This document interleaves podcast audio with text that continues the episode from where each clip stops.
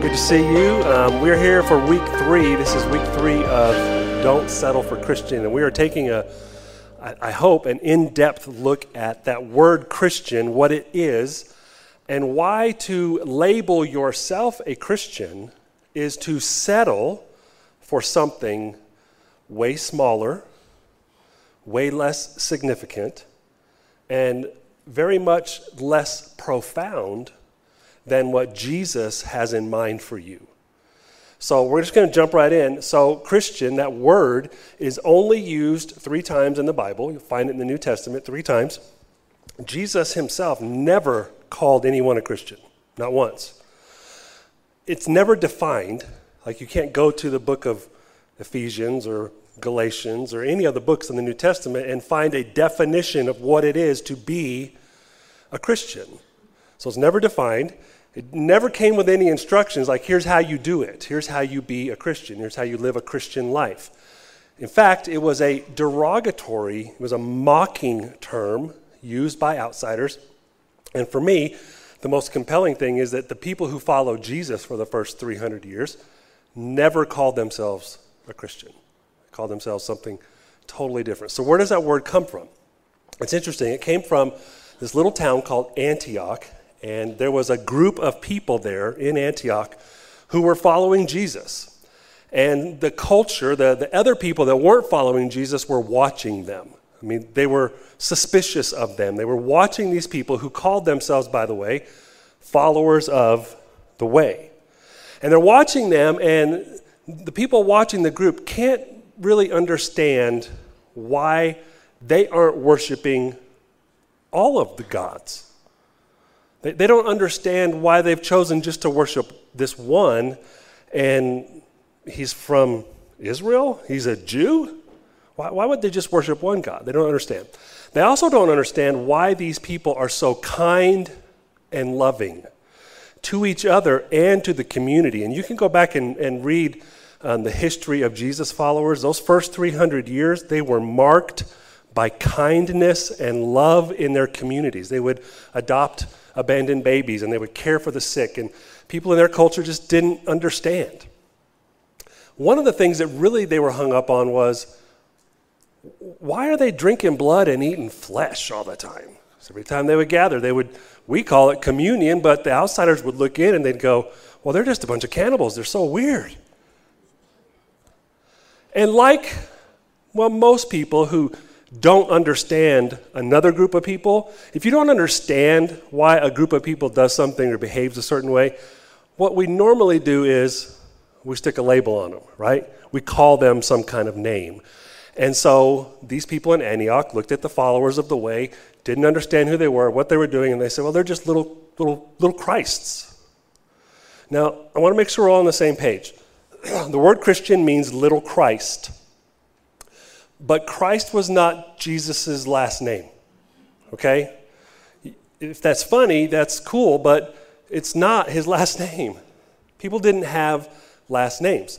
You were called uh, John, the son of Zebedee, James, the son of Zebedee, or you were the daughter of, or they might talk about you as where you came from. So Jesus was known as Jesus of Nazareth. He came from Nazareth. That's where he was born. So it's not his last name, it's a title. It's a title that he took, that he owns. It means Savior. It's the Greek equivalent of the Hebrew word that Jesus used, Mashiach, Messiah, but it literally means Savior. And so these people in Antioch were watching the followers of the way, didn't understand them, and they knew they were following this guy who claims to be a Savior, but couldn't even save himself from a cross. They're headed in the same direction he was. They can't, he couldn't save himself. Surely these guys can't either. He's just a bunch of little Christs. It was not a nice thing to call our friends, our forebears, those who came before us. And since then, since there's no definition, since there's no instruction, it just comes with a lot of baggage, doesn't it? For you, just hearing the word Christian, for some of you, brings up a mental picture, and maybe not a good one. Because in our world, you can be a Christian and a Democrat, or you can be a Christian and a Republican. You can be Christian and liberal or Christian and conservative. There are Christians who will tell you homosexuality is not forgivable. And there are Christians who will tell you homosexuality is great. There are Christians who will tell you the Pope is God's man on earth. And there are Christians who will tell you the Pope is the Antichrist. There, there's just all these, all these things that we throw under the banner of Christian, and it comes with a lot of baggage and it confuses people on the outside, and maybe it's confusing you. If you're, if you're willing to settle for that, you're going to miss out on something way better that God has for you. For me, as I look at this, it just seems like for centuries, people have been willing to just live however they want, do whatever they want, believe whatever they want, but as long as I can call myself a Christian, I'm good. And it seems to me that it is far too easy to gather around the name of Christ while ignoring the ways of Christ. If you take an honest look at the Gospels and the way Jesus treated people, if you take an honest look at the Gospels and look at how Jesus talked to people on the outside, if you look at the way Jesus lived, it's, it's not quite the same as some people, some organizations, some denominations, some churches who call themselves Christian. Because it's really easy just to call yourself a Christian and ignore the ways of Christ. And we cannot. We cannot forfeit that.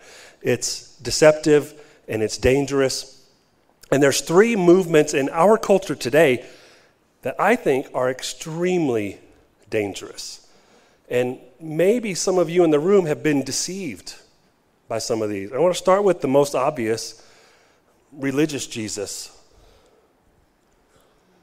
where you check a box, where you say the right thing and don't say the wrong thing, where you attend the thing, say the right formula, where you earn by your behavior God's love and God's favor. And that if you just do enough of the good things and avoid enough of the bad things, then God will really love you. That is the exact system that Jesus came to end. And if you don't hear anything else I say today, please hear me say this, okay? There is nothing you could do today to make God love you more, and there is nothing you can do today to make God love you less than he currently does. Religious Jesus is a trap. So is uh, prosperity Jesus.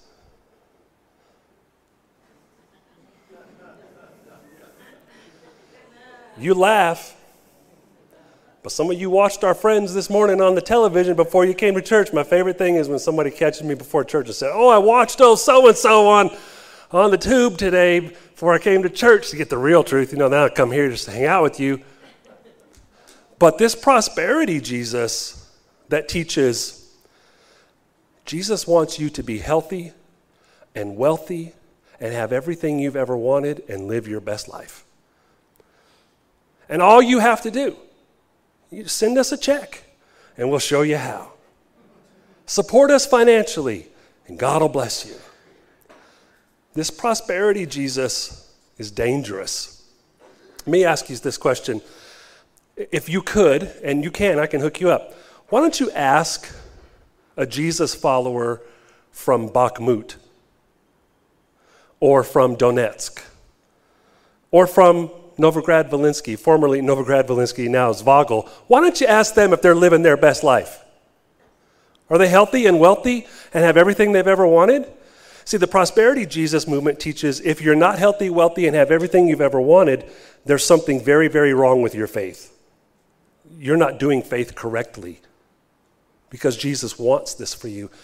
Ask, ask a Jesus follower who's meeting in privacy, in secret, in communist China.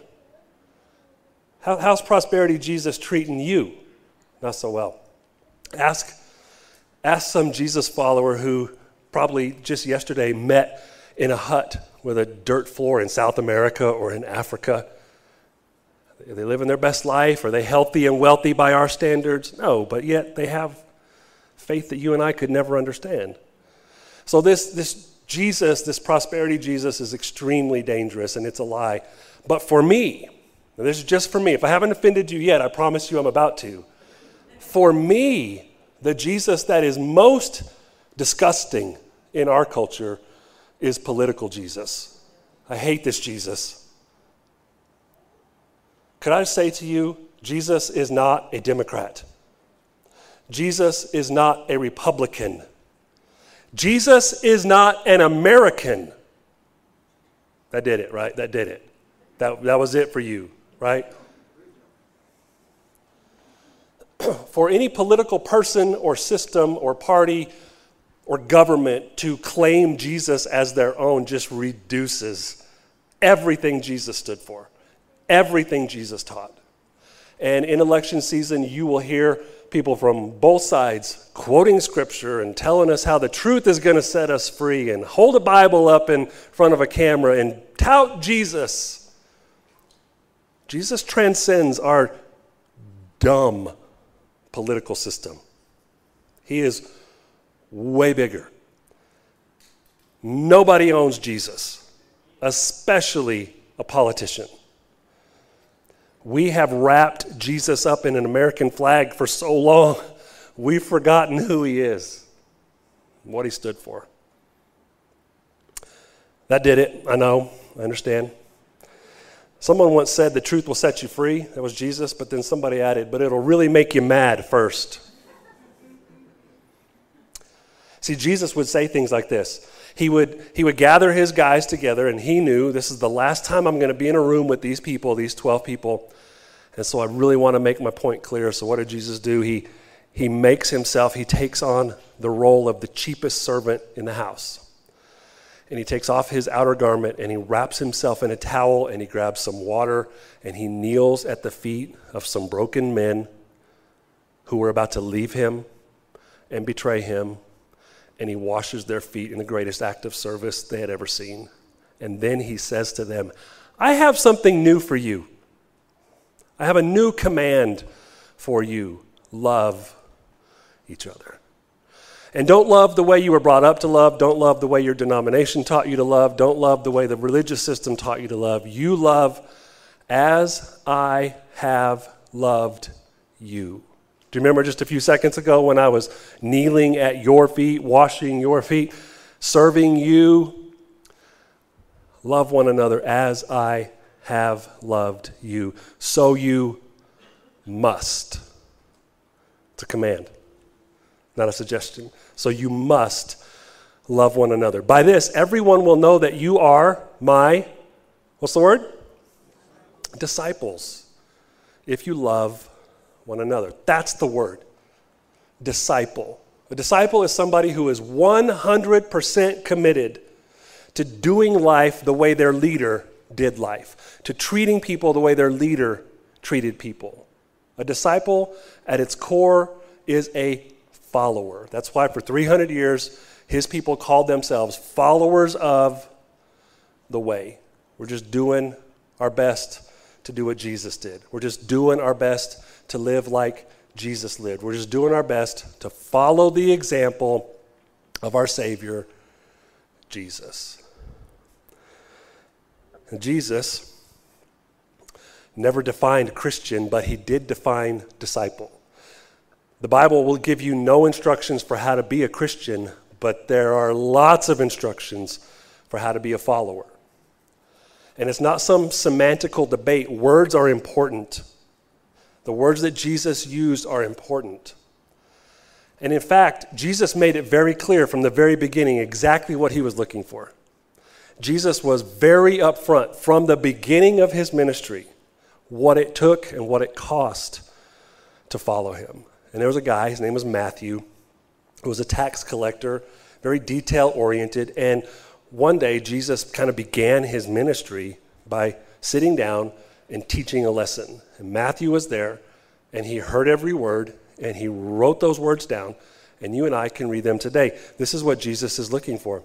One day, uh, as he saw the crowds gathering, Jesus went up on a mountainside. He sat down. His disciples, his followers, those original 12 guys, and then this whole crowd, they gathered around him. And so he began to teach them as he was prone to do. And he says, and this is the first time Jesus has taught publicly, y'all. He's done some miracles, he's introduced himself, but he's about to show everyone who's paying attention what it means to follow him. And he says, God blesses those who are poor. There goes prosperity, Jesus, right there. God blesses those who are poor and realize their need for Him, for the kingdom of heaven is theirs. God blesses those who mourn, for they will be comforted. God blesses those who are humble, for they will inherit the whole earth.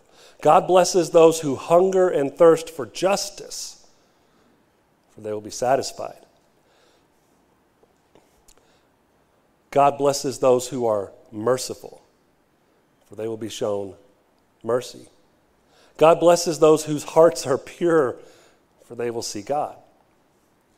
God blesses those who work for peace, for they will be called the children of God. God blesses those who are persecuted for doing what's right, for the kingdom of heaven is theirs. God blesses you. God blesses you when people mock you and persecute you. None of us have been persecuted. None of us have lost a job for following Jesus. None of us have lost a life for following Jesus, but these men would.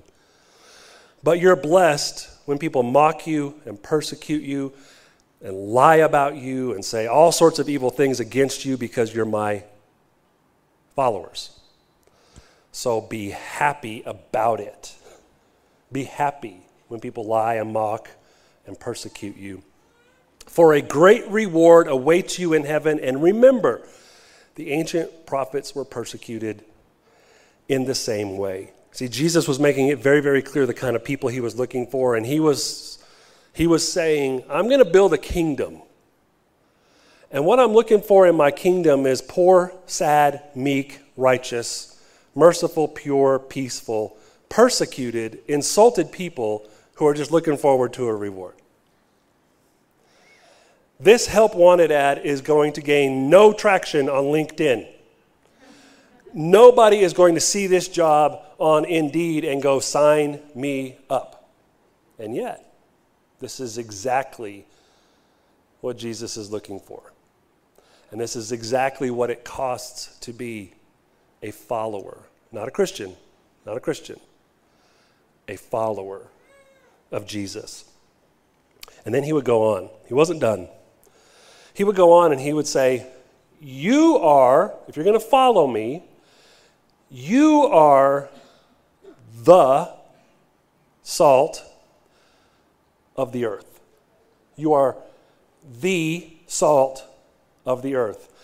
But what good is it if salt is, has lost its flavor? Can you make it salty again? It will be thrown out and trampled underfoot as worthless. Now, in our culture, salt is primarily used to add flavor to food. It was used for that in Jesus' day. But more than that, it was used as a preservative. It was the best preservative that they had.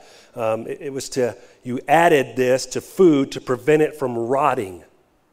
If you don't add a preservative to food, chemicals change it, bacteria invades it, and it rots. Right? You've experienced this. Jesus is saying, when you're living out there in the culture, you are the preservative. You, Jesus follower, are the one who is supposed to preserve all that is good and all that is right and all that is holy and all that is pure. Your job, your calling, your role in the kingdom is to preserve what is good and right. If you don't, things will rot. So, Jesus follower, if you are sick and tired of watching our culture rot, if you feel like our culture is rotten, maybe it's not our culture's fault. Maybe our culture hasn't had preservatives being preservatives. Maybe our culture just needs a Jesus follower to be salt. Maybe your job needs someone there to just preserve what is right and good and not let things rot. When something rots, you always want to find out why. If our culture is rotten, maybe we should stop blaming culture. Maybe we should be better preservatives. Maybe we should be salt. After all, Jesus said, You are the exclusive, only salt. You're the only hope. You're all our culture has to preserve right and true and good. But Jesus wasn't done. You are the light of the world. And what's crazy is where Jesus is sitting on this little hillside, you can look up just to the right where Jesus probably would have been sitting. You can look just up to the right, and there's another hill, and on the top of that hill is a little city called Safed. And what was really interesting about the cities in the day of Jesus was you, didn't just plant a city randomly. You had to have soil to grow stuff, you had to have water, and you had to have a position that was defensible so that the enemy couldn't just come and take everything or kill you. And so every city at that time in history was built on a hill because they're so easy to defend. You have to climb up a hill to attack it. And every city had a big wall, and every wall was plastered and most of the city walls were white. And what's crazy is, even today, you can go to Israel and you can see white plaster walls just reflecting the sun. You can see a city on a hill for miles in the day, much less at night. When everybody's got their oil lamps burning, you can see those cities for miles. And they were placed in those strategic locations on purpose. Jesus says, You're that city. Now, I just live here because well, all of, the, all of my family has lived here. Nope, you're a Jesus follower. He's strategically placed you right where you are. No, I'm here because my spouse got a job here. No, if you're a Jesus follower, you're here because Jesus has strategically placed you there. I'm, I'm just here for my job. No, you're here if you're a Jesus follower because Jesus has strategically placed you there. He has he has need of you where you are to be that salt, to preserve what is good. It's not an accident that you are where you are, it's not random that you are where you are. If you're a Jesus follower, you've been strategically placed there. But Jesus wasn't done. No one lights a lamp and then puts it under a basket. Instead, a lamp is placed on a stand where it gives light to everyone in the house. It gives light to everyone in the house. In the same way, let your good deeds shine out for all to see, so that everyone will praise your heavenly Father. Light always reveals truth, doesn't it? If you don't want to know what you look like, don't look in a mirror with a light on. If you don't want to know what you look like, don't film a video and then sit and watch it. Light always reveals truth, and light always reveals the way forward. And Jesus is saying, if you're going to follow me, that's your job. I've strategically placed you where you are, and now your role is to shine. Shine your little light so that people can see truth, so that people can see the way, so that people aren't lost. You are to preserve what's good and right, and you are to show the way to the truth, being a light. So, thank you, worship leaders, for coming up early. That's awesome. That means I'm done. They have a, they have a timer, like, when we move, you're done, dude. Okay, I'm out. So, here's the bottom line to settle for Christian is to settle for less than what Jesus gives. I'm telling you, I'm telling you, I'm telling you, there is a better way. The better way is following Jesus, and it's not a semantical debate. It's not, a, it's not the same word that means the same things, it's just not. To follow Jesus is very defined. And so, my question to you today if you're a Jesus follower, what if you just decided, you know what, I'm going to just kind of shed the label Christian. I'm not going to worry about that because it means so many things. It means everything, and it means nothing.